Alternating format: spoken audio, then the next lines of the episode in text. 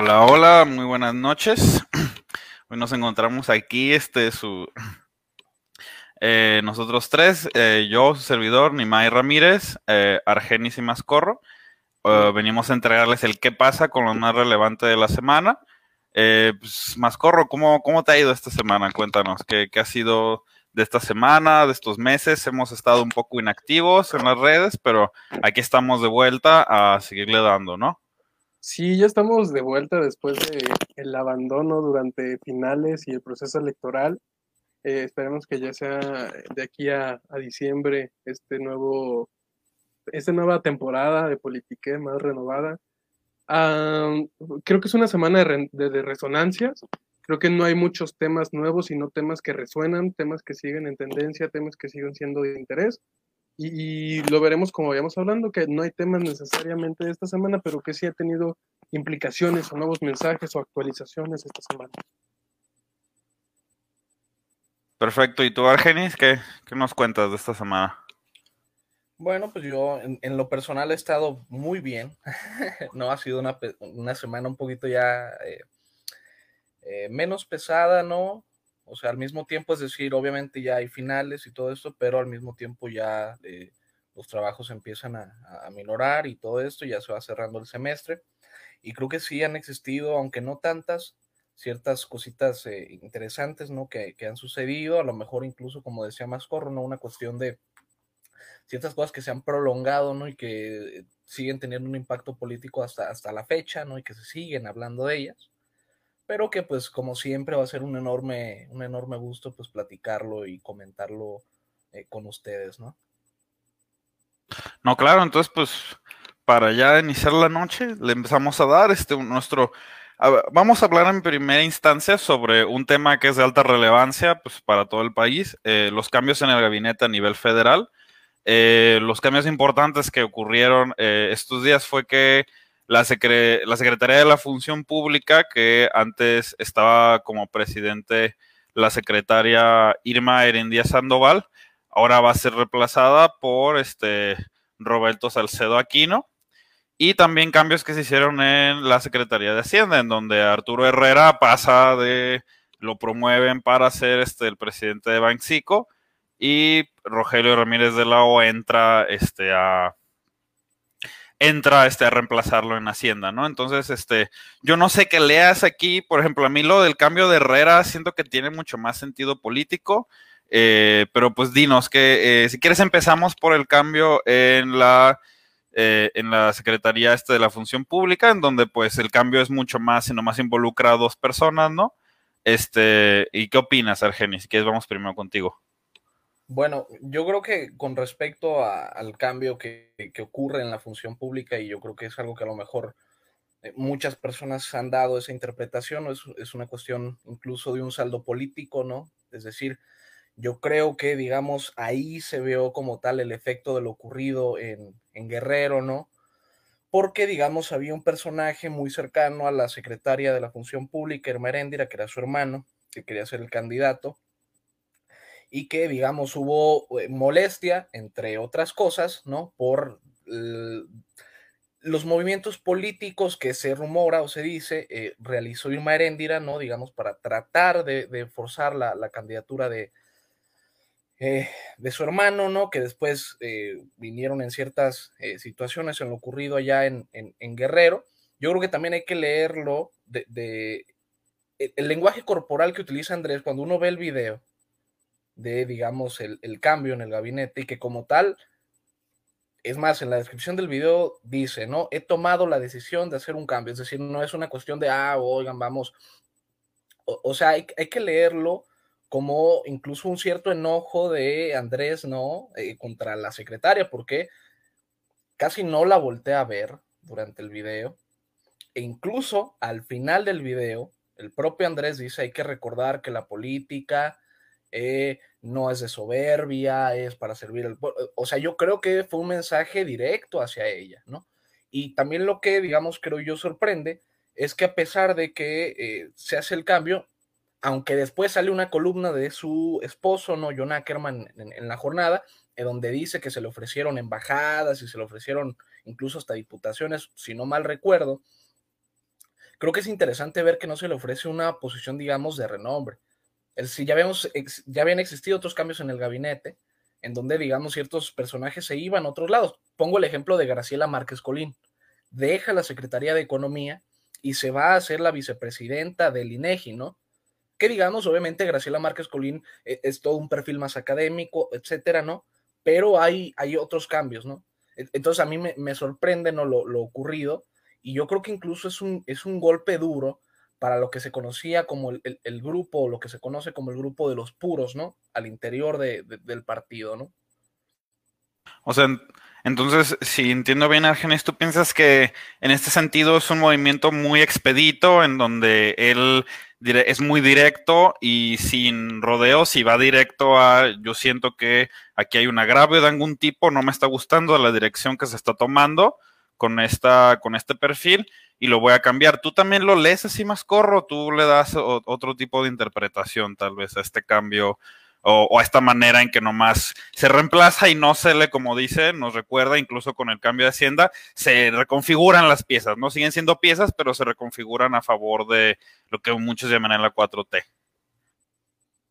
comparto esta, este análisis de que obedece más a un tema político que un tema de resultados, desafortunadamente, a pesar de que creo que la secretaria había hecho un trabajo mediocre, esta no es la razón por la que se le saca, se le saca más por un tema político.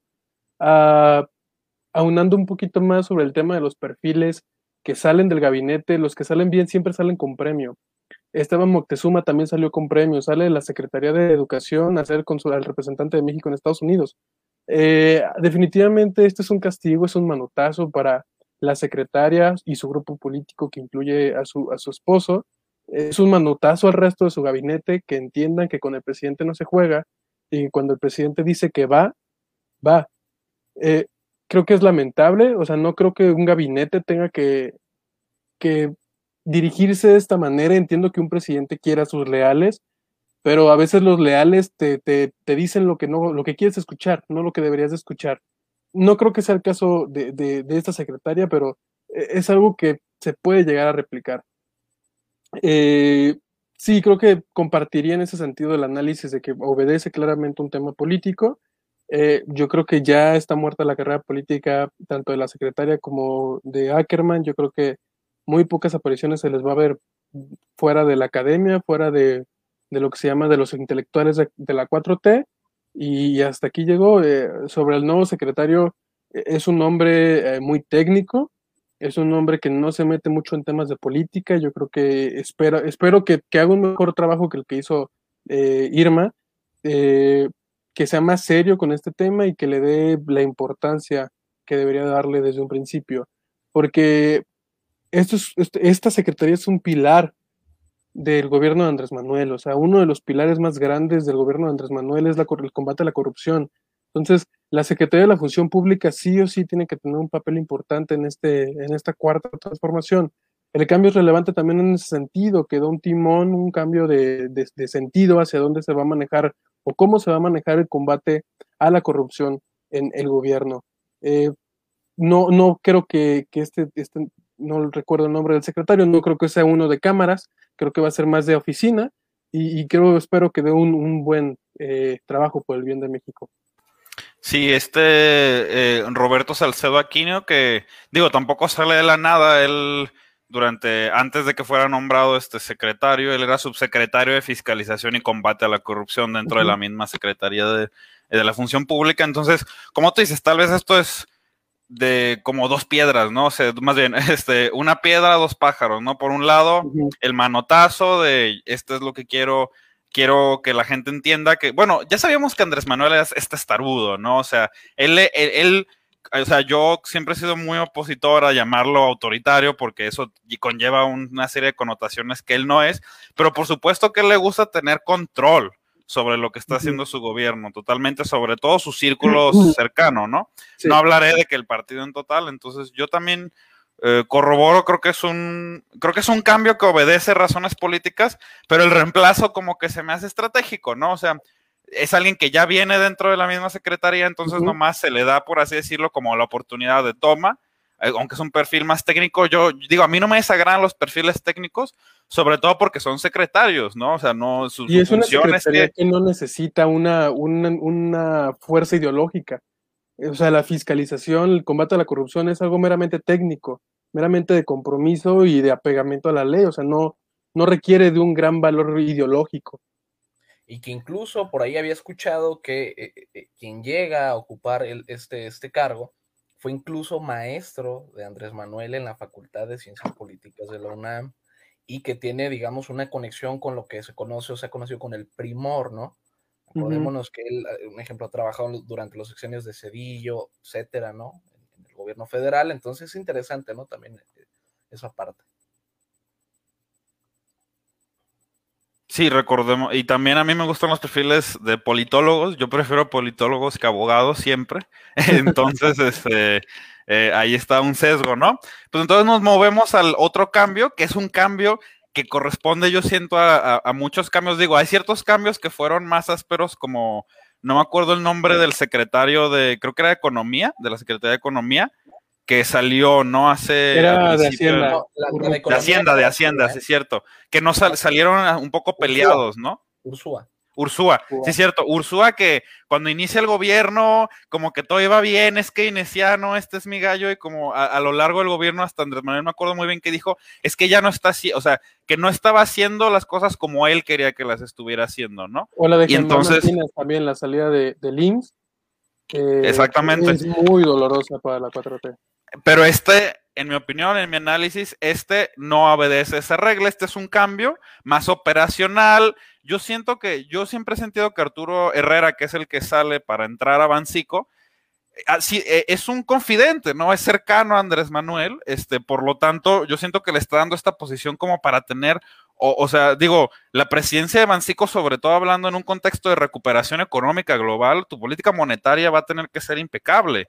Entonces, yo siento que obedece un poco un, análisis más este como de tablero, ¿no? De cómo se están reconfigurando las piezas, o no sé, más corro, ¿qué, qué análisis le ves a la salida de Arturo para ser propuesto para Bancico y la llegada de Rogelio Ramírez de la O, este, que tiene una formación más de economista, ¿no? Yo, yo creo que eh, Herrera siempre ha tenido una característica dentro del mundo de la economía y las finanzas que es muy valorada, que es el tema de ser tibio entonces, el hecho de que sea tibio siempre le gusta a los mercados, el hecho de que sea predecible, el hecho de que no tome riesgos, le gusta a los mercados. Yo creo que en ese sentido no ha aportado mucho a Hacienda, creo que va a aportar más en el banco.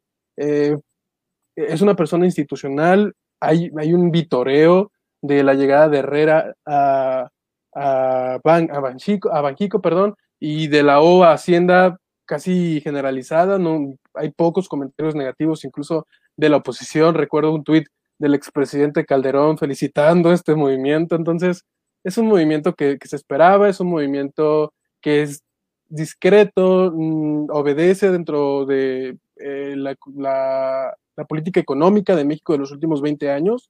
No creo que haya un cambio. Creo que la llegada de la O es mucho más relevante al gabinete que la salida de Herrera. De la O sí ha sido más que keynesiano, de la OSUE ha sido bastante más congruente en cuanto a su compromiso con las eh, visiones de la izquierda sobre la economía. Eh, también había un rumor ah, desde hace un año, de, hecho a principios de año lo platicábamos, que se rumoreaba la salida de Herrera y la entrada de, la O, se concreta hasta hoy, pero dentro de esos rumores hablaban de la salida del director de eh, Pemex, Octavio, y del, del director de la CFE, este, Barlet porque al parecer no se pueden ver ni en pintura estos dos personajes con, con De La O. Que creo que eso sería el mayor beneficio que le podría pasar al gobierno del presidente si, si realmente la entrada de la O significa sacar a estos impresentables de gobierno y, que lleguen personas comprometidas con la transformación y no simplemente buscando un hueso, creo que es algo que le podría beneficiar al propio presidente. Ah, creo, que que creo que es lo más relevante eh, de estos cambios, la llegada de la O la felicito y espero que, que sea mucho más, eh, menos tibio más bien que, Herrera. No, sí, por supuesto, sobre todo porque Bancico es la cara de, la moneda, ¿no? En cuanto, mientras que Hacienda tiene unas... Sí debe de tener, yo siento, unas características mucho más ideológicas, porque, digo, o sea, la hacienda de ahí sale, ¿no? Es el motor, ¿no? Eh, Pero simplemente con el hecho de, plantear cuál va a ser el presupuesto es muy importante. El presupuesto habla de cuál es la política, cuál es la visión política de un gobierno. Entonces, sí tiene un, una mayor carga ideológica que, por ejemplo, la Secretaría de la Función Pública. Exacto, tiene que ser más agresivo.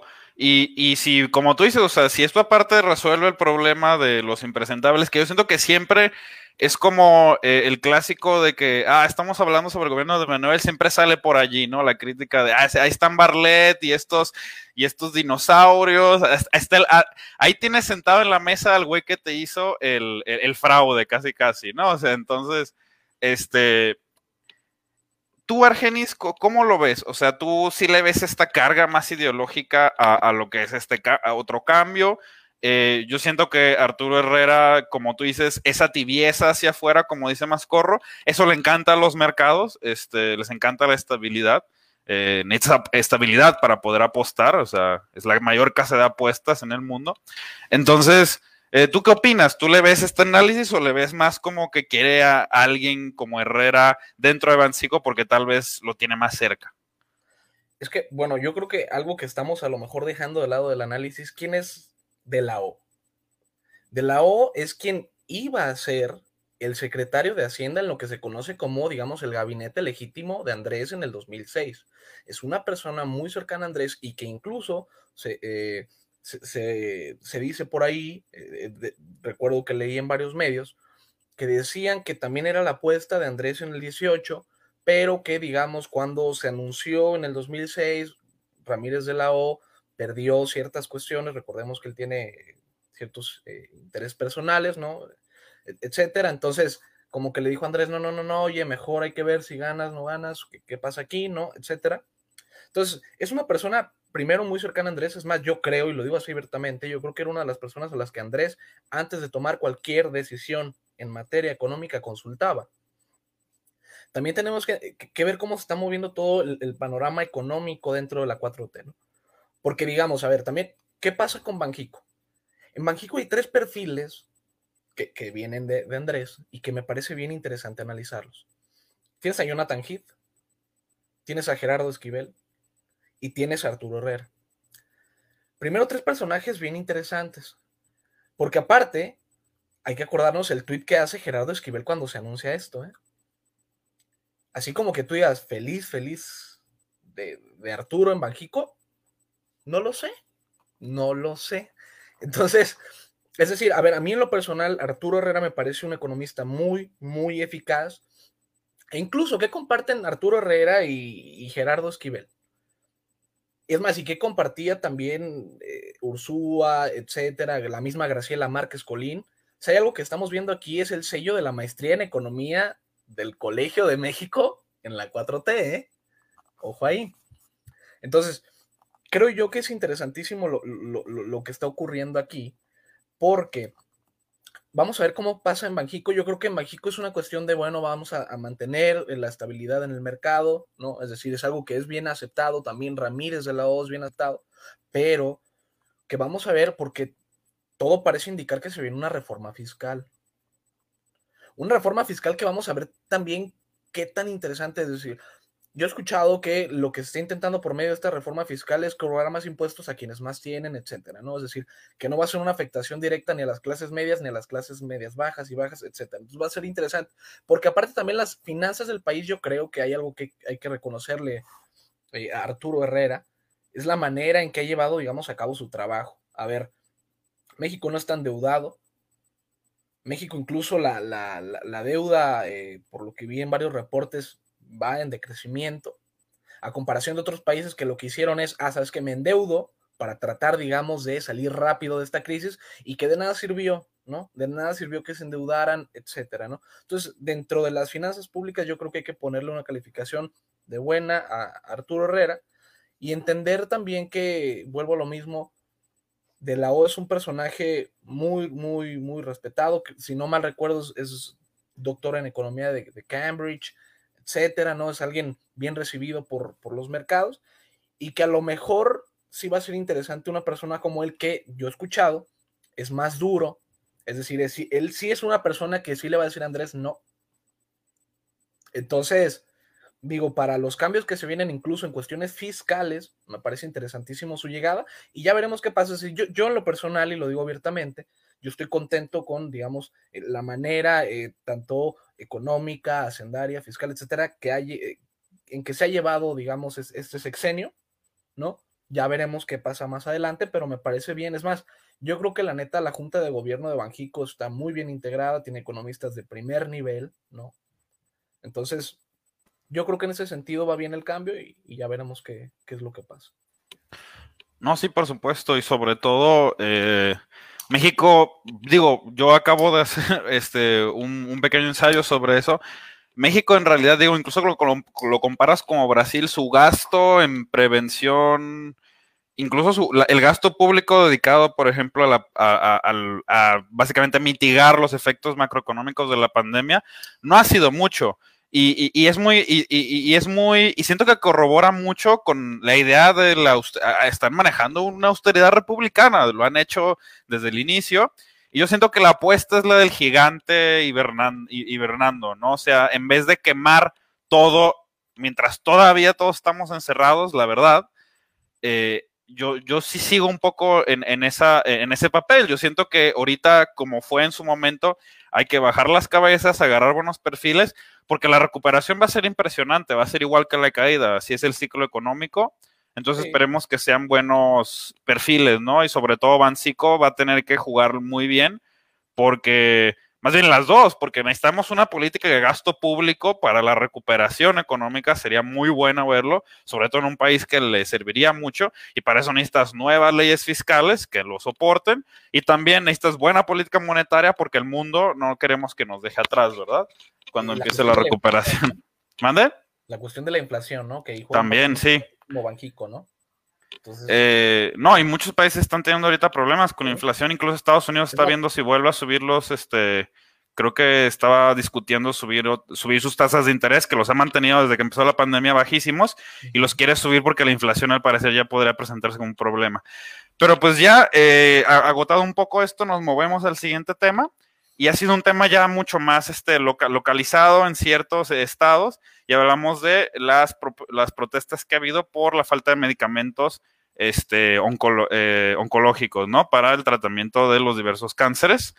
Eh, esto está como embellecido porque como eh, discutíamos incluso antes de iniciar el programa, hace unos días este, López Gatel dio unas declaraciones y siento que esto ha sido mucho parte de la retórica de la 4T, para bien o para mal. Yo siento que a veces tienen razón, a veces no tanta, en donde claro que México es México, o sea, llevamos con un, o sea, la medicina, sobre todo medicina tan este, cara y tan recurrente como es el cáncer y aparte tan, yo siento que no entendemos la realidad del cáncer al futuro de la humanidad, ¿no? Es, realmente es una enfermedad que nos cuesta muchísimas vidas al año y es una enfermedad que, pues, si bien te va, eh, pues digo, si vives en países que no tienen la seguridad económica o la seguridad social, puede ser hasta una sentencia, ¿no? Este, de muerte. Entonces, yo siento que como muchas veces es algo totalmente válido y es algo para qué salir a las calles, pero incluso López Gatel y muchos dicen, aquí también hay un poco de gato encerrado, muchos de estos movimientos los vemos muy politizados, entonces yo aquí supongo que soy como abogado del diablo, digo, ¿en qué, en qué medida es esto cierto y en qué medida no tanto en qué medida sí hay este desabasto y tenemos que lidiar con él, tanto si es una política interna que no está funcionando o es una combinación, también puede ser algo que esté sucediendo en el exterior, ¿no? Eh, no sé, más corro, este, ¿crees que estos movimientos han sido ya cooptados? Digo, en su movimiento se acusó lo mismo a los movimientos feministas. ¿Qué está pasando con la retórica de la 4T? Yo creo que existen definitivamente carencias. Eh, conocidos han vivido esas carencias en cuanto a la distribución de, los medicamentos oncológicos. Eh, pero como cada, todo movimiento tiene esta tentación de que los partidos los partidicen. Yo no tengo problema con la politización de, de los problemas. Creo que parte de la solución es la politización. Llevar los problemas privados a un espacio público, discutirlos y tratar de buscar una solución en la que todas y todos participemos creo que no es el caso, creo que no hay una, apertura un diálogo, no hay una apertura una búsqueda de tratar de, conciliar.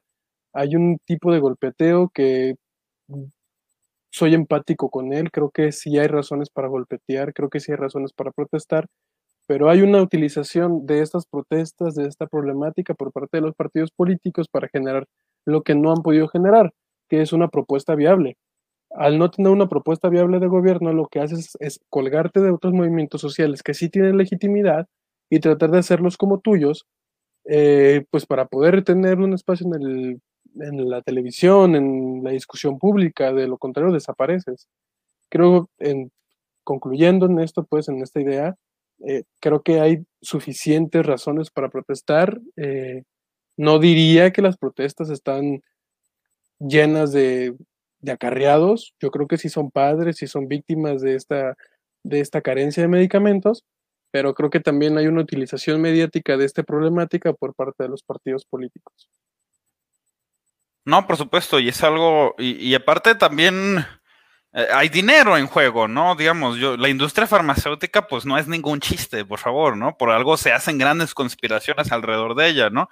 Eh, es un, es un tema, pues hay mucho dinero, ¿no? Porque la gente, o sea, la gente puede ir a grandes extensiones para que la cures, ¿no? O sea, es la vida o el medicamento y eso lo vuelve, digo, yo por eso, yo por eso soy anti mercado, o sea, en ese aspecto de anti libre mercado, porque yo creo que hay realidades que superan esta realidad, ¿no? De la escasez, o sea, debemos de proveer, o sea, porque si le dices a alguien, entra en bancarrota o muérete, pues digo, ya está siendo, ya no hay libertad allí, ¿no? Está siendo coercido en ciertos aspectos.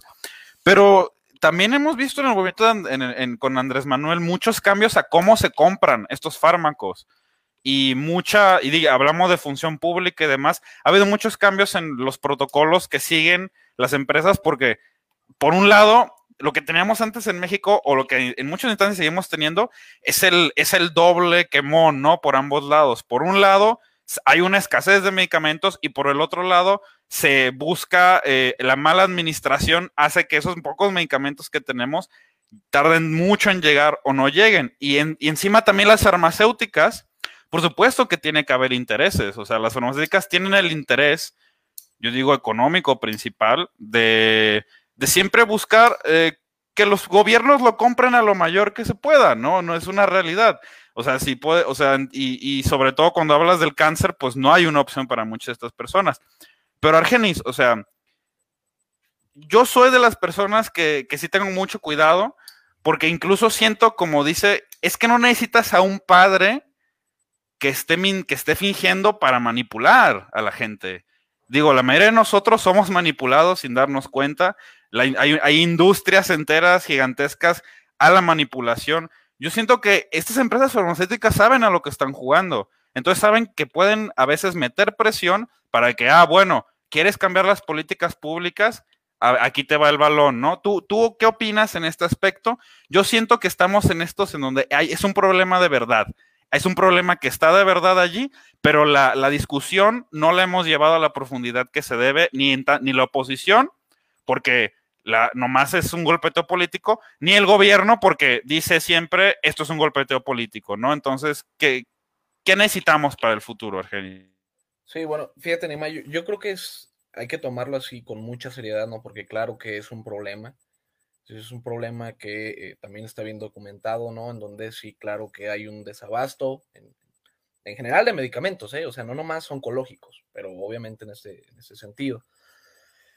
Creo yo la cuestión aquí, y, es una de las cosas que también eh, molesta, era la tergiversación, ¿no? Que había ocurrido alrededor de las declaraciones o de los dichos que había eh, hecho López Gatel. No, porque por una parte él decía, y lo decía así abiertamente, ¿no? Él, más o menos comentaba que que, era terrible, digamos, como una causa de, tan legítima, como una causa que duele tanto, como algo que, digamos, claro que afecta a, muchísimas familias en el día a día, se está utilizando, a lo mejor sí por partidos, pero creo yo más por, por, por, por las farmacéuticas, ¿eh? por esta, digamos, esta, esta, esta lucha que se está dando a raíz del cambio, digamos, del esquema que como tú bien comentabas, de comprar medicamentos. ¿Qué es lo que pasa más o menos? Yo recuerdo, una de las personas creo yo que mejor seguimiento le ha dado al tema y de manera creo yo más objetiva es la periodista Claudia Villegas, ¿no?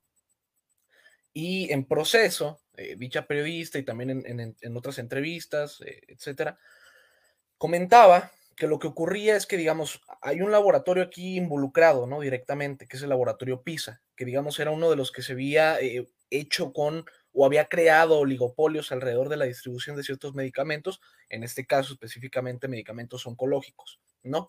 La cuestión aquí es que lo que ella comentaba es que, y ella lo, documentaba, sí ha habido acercamientos por parte de estas empresas con los padres que, digamos, obviamente están sufriendo estas carencias de medicamentos, que sí existen, y, entonces, oye, ¿sabes qué? Deja utilizo a los padres que están a raíz de yo de la pugna que estoy teniendo con el gobierno, deja utilizo a los padres, ¿no?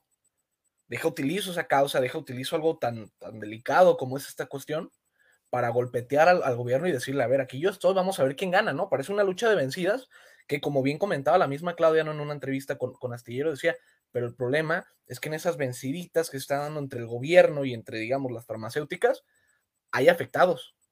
Y en este caso, digamos, son las personas eh, que necesitan de estos medicamentos.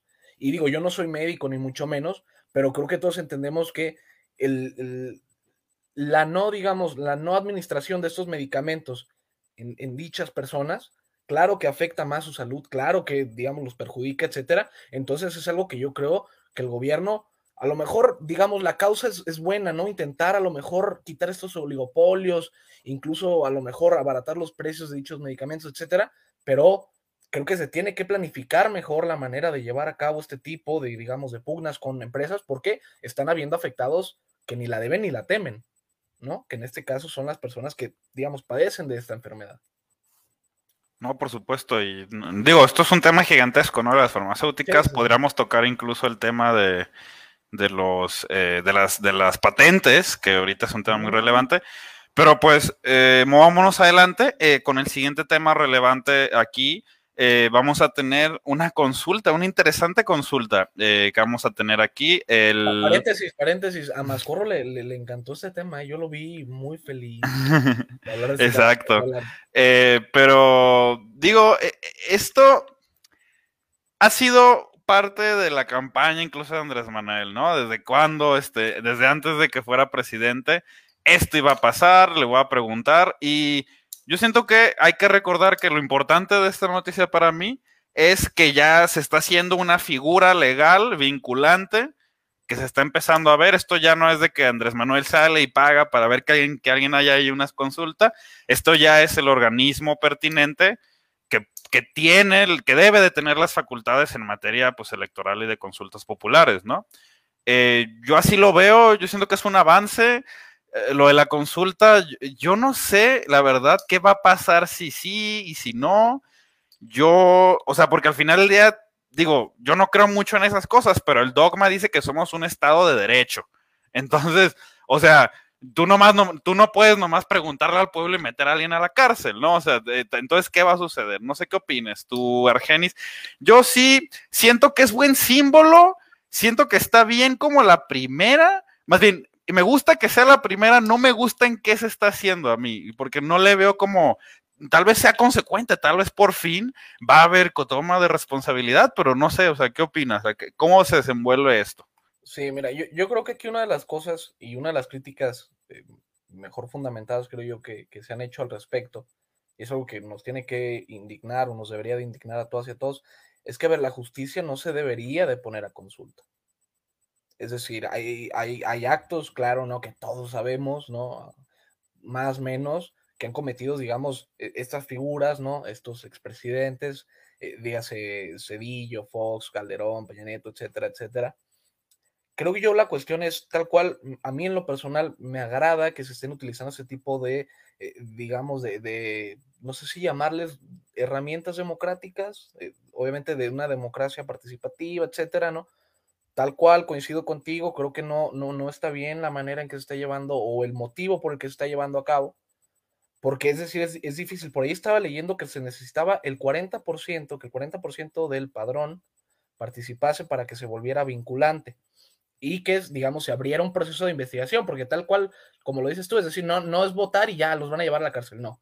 Es decir, si sucediera, según tengo entendido, se abre un proceso de investigación en contra de dichos personajes y que en caso de que se llevase a cabo, también deberíamos de ver, eh, eh, todo el poderío legal, ¿no? Que podría tener la 4T en contra también de personajes que, digamos, pues sin duda alguna tienen a los mejores abogados. Entonces, es también toda una cuestión ah, alrededor de esto, porque por una parte, a mí simbólicamente me agrada, es decir, creo que como símbolo representa, oye, bueno, los y las mexicanas estamos hartos, ¿no?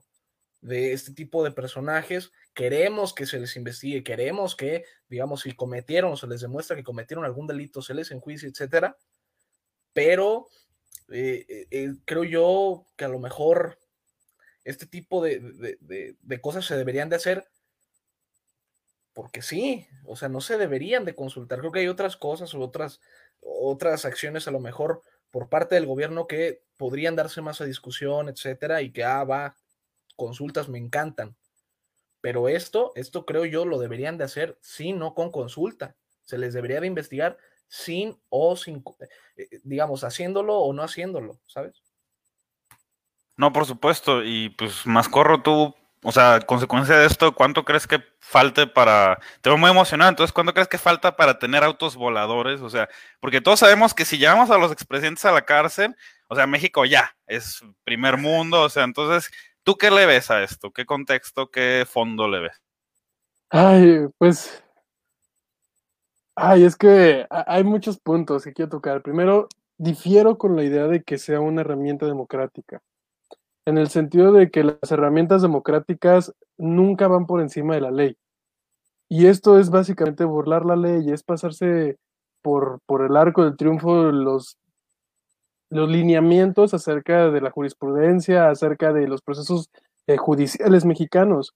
Eh, no es democrático en el sentido de que para mí la democracia no solamente se trata de que las personas participen, sino de que existe un Estado de Derecho y que vivamos en una república donde lo que impera es la ley y donde si hay elementos para enjuiciar a un presidente, a un expresidente, a un senador, a algún diputado, se enjuicie, sin necesidad de que se le pregunte a la gente, porque queda el antecedente de que entonces podemos enjuiciar a cualquier persona, a cualquier figura política, simplemente si la mayoría del pueblo quiere que se le enjuicie, sin necesidad de que haya elementos suficientes para iniciar una investigación.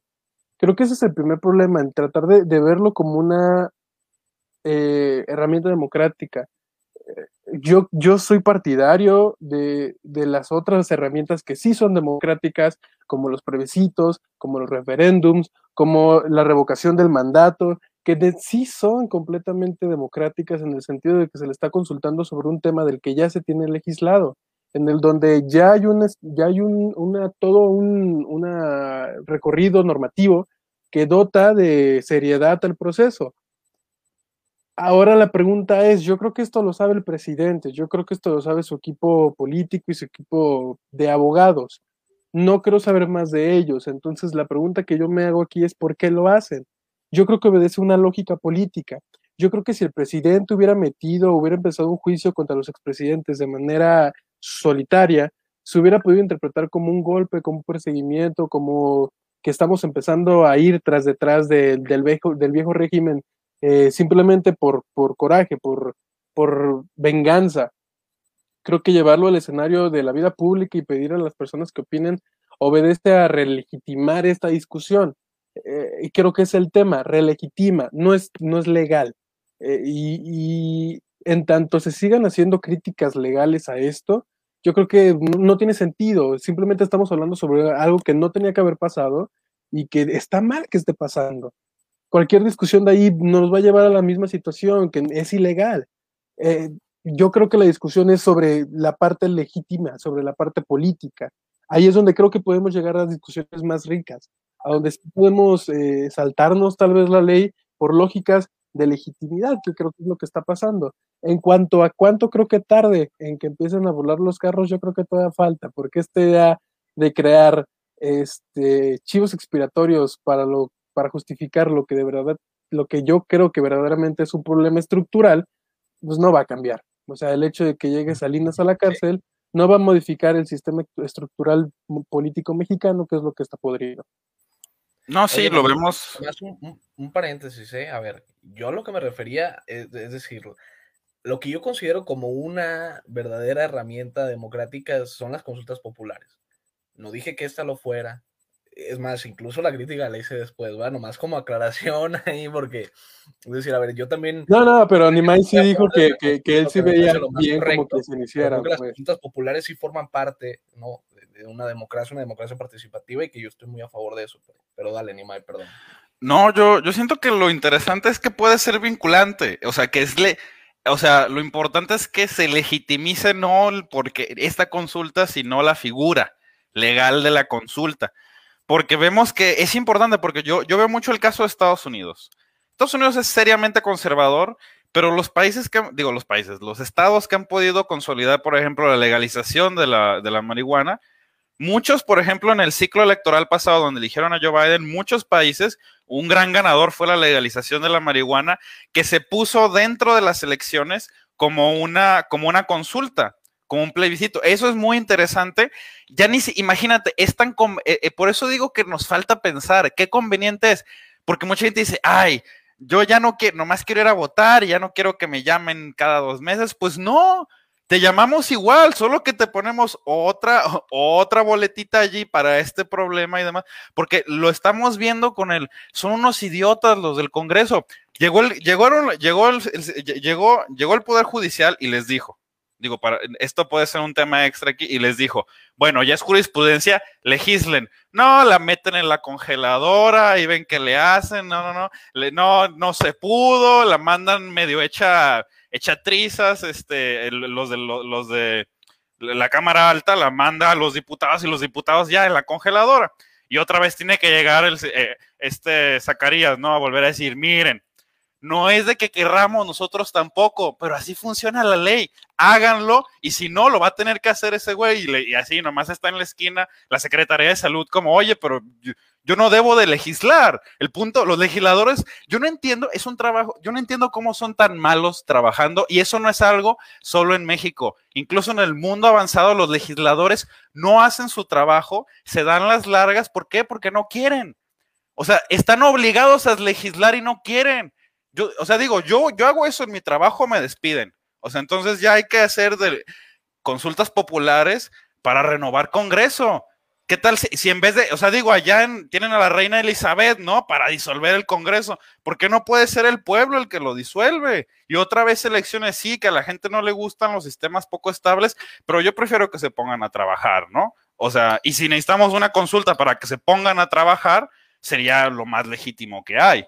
Digo, no para que pongan a ejercer la ley, porque el trabajo legislativo y el trabajo judicial son cosas totalmente diferentes. Bueno, se relacionan obviamente, pero son diferentes y ahí tiene que haber balanceo de poderes, ¿no? O sea, contrapesos.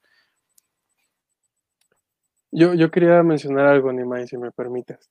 Este, yo creo que otro error de esta consulta, y no, no creo que sea culpa del presidente esta vez, es hacerlas separadas. Ciertamente yo me estoy planteando en ir a votar. O sea, estoy viviendo en Tlajumulco y tengo que venir a votar a Tonalá y ciertamente ya vine una vez a votar, no quiero volver a venir a votar. Eh, parte de estas consultas tienen que hacerse dentro de los marcos eh, de las elecciones regulares. Eh, por lo mismo, para que las personas tengan, los partidos puedan hacer propaganda sobre estos temas, yo creo que los partidos sí deberían de tener oportunidad acerca de cuál es su postura política sobre estos temas, porque ayudan a informar a los ciudadanos. Y en segunda, para que las personas no tengan que ir a votar dos veces en un mismo año. Creo que ese es el problema. Digo, pasó en Chile, pero fue extraordinario en el sentido de que se estaba votando por un Congreso Constituyente. No fue cualquier cosa, no es ir a votar a, un, a un, una consulta popular que sabemos que no tiene validez legal. O sea, ¿se imaginan el, número de amparos que va a haber después de esa consulta? Aunque gane el sí, no los van a enjuiciar. Va a haber amparos al idiota. No, creo que incluso puede ser anticonstitucional, ¿no? El hecho de que, que, sea, que la justificación sea como, se, es como persecución, ¿no? Según yo. Sí, es que no tiene ningún sentido esa consulta, o sea, sí, es lo que me molesta, que se están utilizando herramientas que sí tienen, digo, yo no soy muy fan de la democracia participativa, pero reconozco su validez. Y el problema es que se está utilizando única y exclusivamente para temas eh, de alguna agenda política personal del presidente o bueno, de su grupo no de un interés nacional, porque si fuera de interés nacional, se estuviera respetando parte del mandato del 2018 que ese fue. y ya habría un proceso de investigación contra los expresidentes. En cuanto a la renovación de los congresos, eh, yo creo que el mexicano funciona bien en el sentido de que es cada tres años. Veo muy inestable el hecho de estar llamando una elección para quitar a diputados al año. Eh, creo que eso sí ya sería mucho gasto. Eh, yo creo que el problema más bien es, otra vez entiendo una lógica política. No es que los diputados no quieran legislar, o más bien no es que no puedan, es que directamente no quieren porque son temas. Hay varios que no quieren, créeme. O sea... No, no, no, sí, sí, sí. No es, no es un no puedo, es un no quiero. Es, o sea, es directamente una postura política de que no, no vamos a legislar sobre la legalización de la marihuana porque va en contra de, nos, de nuestros intereses políticos. Lo mismo que ha pasado en Jalisco. Hay una jurisprudencia acerca del matrimonio igualitario y los legisladores no han acatado esta regla desde hace como tres años.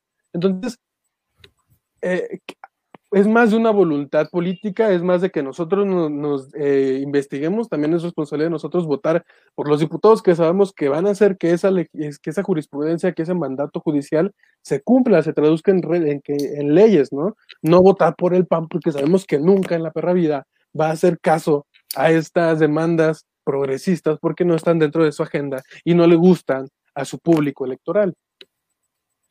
No, no, no, totalmente. Este, eh, pero pues sí, siento que es muy bueno separar la razón de la consulta y la figura de la consulta.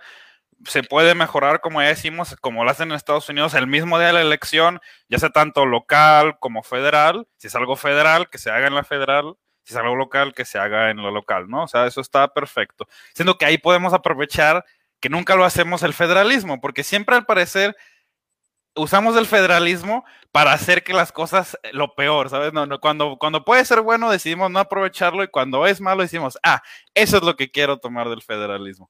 Pero bueno, ya por último, eh, ya para cerrar, nos vamos con un pequeño tema internacional que sobre todo, como entre paréntesis, es un tema que se está desarrollando, ¿no?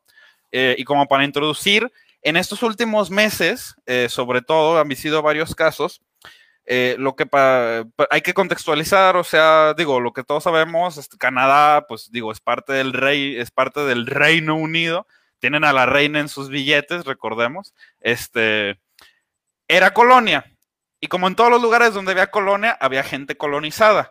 Durante años, nosotros aquí más abajo, sí, todos sabíamos que pues el esclavismo en Estados Unidos, lo que le hicieron a los nativos, pero los canadienses, yo no sé si es su fama de ser buena onda, pero por alguna razón eh, eh, eso no aplica ni a sus empresas mineras, ni, ni, a cómo tratan a los nativos. Y, está relacionado, ¿eh? porque muchas de sus empresas mineras, su historia es de usurpar tierra de los nativos, ¿no? Ahora, esto se le llama genocidio, digo, bajo, la, bajo el, eh, el consenso de la ONU, genocidio puede ser algo como tomar miembros jóvenes de, una, de un sector, de una etnia, y ponerlos en otra.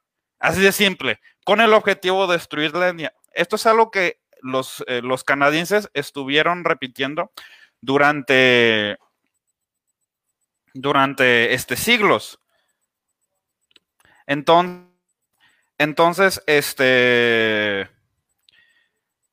lo que básicamente hasta ahorita se han descubierto en, meses recientes que estas escuelas eran básicamente como internados que estaban dirigidos por la Iglesia Católica, directamente correspondiendo a toda la jerarquía hasta el Vaticano, en donde tomaban estos niños, los hacían como un internado, y lo que estamos descubriendo son este, básicamente eh, entierros masivos de hasta cientos de niños en los patios traseros de estas escuelas ya van como cuatro o cinco descubrimientos, se están buscando en más y lo que hemos visto son respuestas pues bastante fuertes por parte del sector progresista.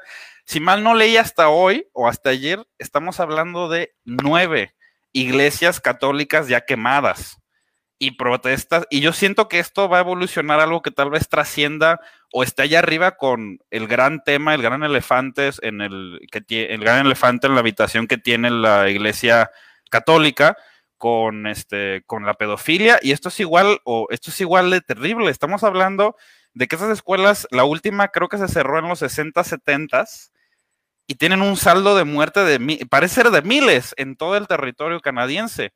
Y, siempre que hay estos descubrimientos, yo leía esta historia de que una persona canadiense escribió a, un periódico hablando de cómo sus padres estaban aterrorizados porque incluso ellos iban a veces a esas escuelas, en épocas donde teóricamente todavía estaban sucediendo estas cosas. Entonces, e, es terrible y está evolucionando y sobre todo se está volviendo una amplia crítica a qué va a decir el Papa, ¿no? ¿Qué van a hacer esta organización que hasta tan, tan temprano como hace el, eh, el, siglo pasado, hace 40 años, 50 años, este, 30 años, todavía seguían eh, pues, con estas prácticas tan, pues, ¿qué decimos? Tan brutales, ¿no?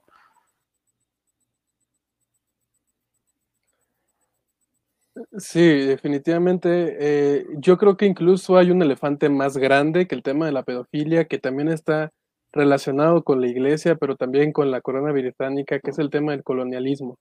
Eh, si este, y perdón que traiga el tema, pero este semestre lo vi y me encantó y no he dejado de documentarme sobre ello.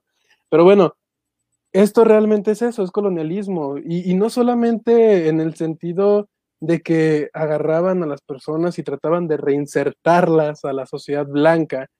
Eh, estos campos, yo no diría de reinsertación, yo diría de concentración, tratar de modificar sus mentes y sus comportamientos para blanquearlos, para hacerlos caucásicos y que estos grupos indígenas se pudieran incluir en la vida pública canadiense, eh, sino también en el sentido eh, del genocidio de la palabra de, matar. O sea, está documentado, como tú bien decías, miles de muertes, violaciones, además de maltratos infantiles.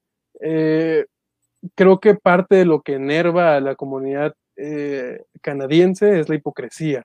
Hay una política, llamemos amigable, eh, en comparación al resto del mundo en cuestión de migración, pero a los grupos originarios se les estuvo marginando hasta hace apenas 50, 60, 70 años. Ah, creo que es válida esta protesta, esas protestas, eh, también en el sentido de que el gobierno se ha rehusado a llamar genocidio a un genocidio. Eh, hubo disculpas hace algunos años, recuerdo, de Trudeau hacia los grupos originarios, pero no era conocimiento a un público de lo que había pasado en estos centros de reinserción. Entonces, ah, definitivamente es alarmante que no se le llame por su nombre al genocidio.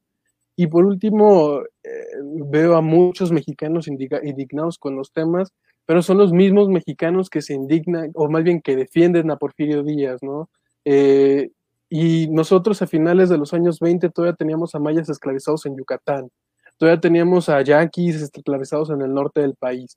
Entonces, eh, creo que valdría la pena, les invitaría a que revisáramos también cuáles han sido los crímenes del Estado mexicano en el sentido de la esclavitud y de la explotación y de los genocidios de los grupos originarios y de los grupos afrodescendientes en México, porque existen, porque no los hemos hecho visibles y porque se tienen que reconocer para empezar a sanar esas heridas. Y por último, eh, me gustaría condenar que quemes eh, iglesias, pero no puedo personalmente. Sí, bueno, a ver, yo, yo creo que tal cual lo dice Mascorro, ¿no? Todas, o sea, es decir, toda esa idea del colonialismo la vemos ya representada, ¿no? Es decir, el colonialismo, en cierto sentido, está basado en esta idea de superioridad, ¿no? De unos a la inferioridad de otros, ¿no? Y tan es así que, las vidas no les importaban, ¿no? Por lo que, digamos, hemos, podido estar eh, viendo, ¿no? O lo que nos hemos enterado por medio de las noticias, etcétera.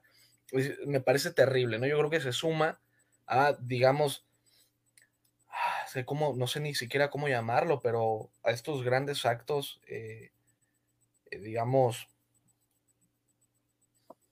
que manchan, ¿no? Toda la historia de, la religión católica, ¿no? Y que no son uno, no son dos, o sea, es tremenda su historia de atrocidades, ¿no? Es decir, a mí ya, ya en lo personal, claro que me, que, que me aterra, ¿no? Y dices, oye, ¿qué está pasando aquí, no? Y, tal cual, ¿no? Algo que comentaba Nimai, ¿no? Al principio que me pareció muy interesante, ¿no? Es decir, es que esto, a ver, algo, un ejemplo, lo que dice Nimai, ¿no? Es que a lo mejor eh, esta idea que se tiene del, del Canadá como súper buena onda y todo, pero que decía algo bien, bien interesante, ¿no? Y que también sería un tema para, tratarlo eh, ya después, ¿no? La, cuestión de las mineras, ¿no? Canadienses, ¿no? Es decir, todo lo que han ocasionado y siguen ocasionando hasta la fecha por ejemplo, en México.